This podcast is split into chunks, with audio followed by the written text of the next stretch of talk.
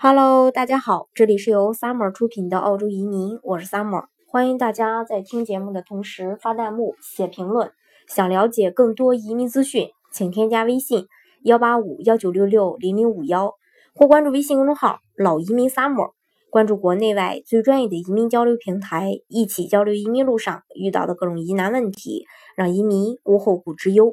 那今天呢，跟大家来聊一聊这个二零一八年三月份即将改革的雇主担保移民。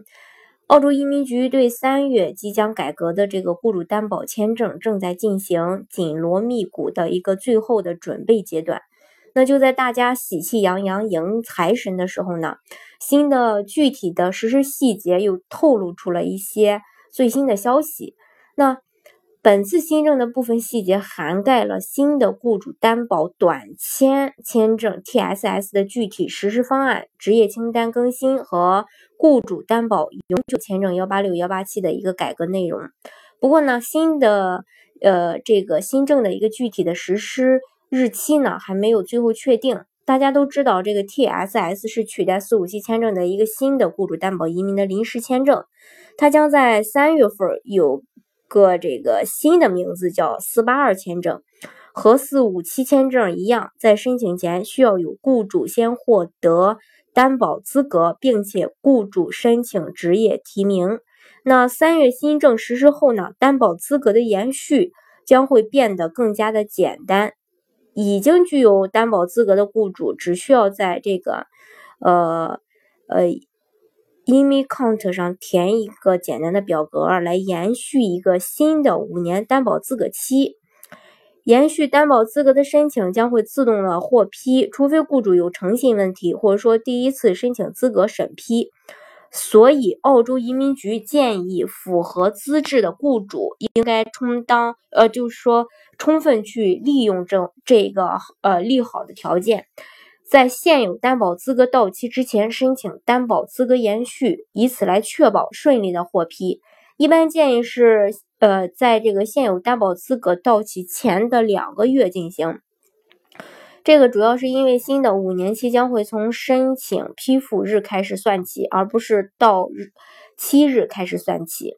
截止目前呢，澳洲移民局虽然对 TSS 的劳动力市场测试还没有列出具体的要求方案。还会陆续公布，但是有一点是肯定的，这一点就是这个呃 LMT 测试是强制的，政府已经提出了通过劳动力测试的基本原则。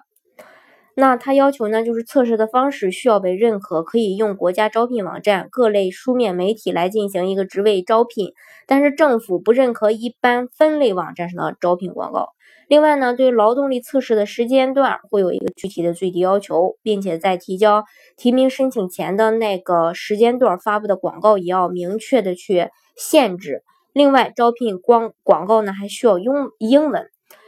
在呃这个呃上面的那个情况下呢，LMT 测试的政策会像现在一样比较灵活，因为公司结构发生一些变化。或是说职业工资标准调整而需要重新对已有的 TSS 的申请，呃，这个申请人呢进行一个提名。对于天才职位的一个提名，比如说运动员呀、顶级的厨师啊，还有一些杰出的科研工作者。正如这个二零一七年四月十八日政府宣布的那样，TSS 签证申请人要求在提名职位或呃这个呃相关职业。至少工作两年才可以。那具体的政策呢，会在新政实施时的时候发布。但是移民局已经透露了临时的一个指导准则，他要求工作经验会根据职业提名和行业实施的具体情况来灵活考，呃，灵活的去考虑。另一个就是工作经验必须发生在提名前的工，呃，过去五年，并且以全职工作来衡量，兼职工作可以考虑。对于某些特别的行业，比如说医疗和研究行业，在研究生或者博士博士学位学习过程当中的研究部分可以算工作经验。另外，医疗工作者包括驻地医疗者在诊所的这个实习期间经历也算是工作经验。另外，就是有些职业的职业年的经历也可以算作工作经验。另外，如果申请人申请的艺术表演类的职位，学习期间的表演经验也可以算作工作经验。相对来说呢，嗯，这个工作经验的一个算法还是比较人性化的，因为这个幺八六幺八七的话呢，嗯，它一般都是承认全职的工作经验的。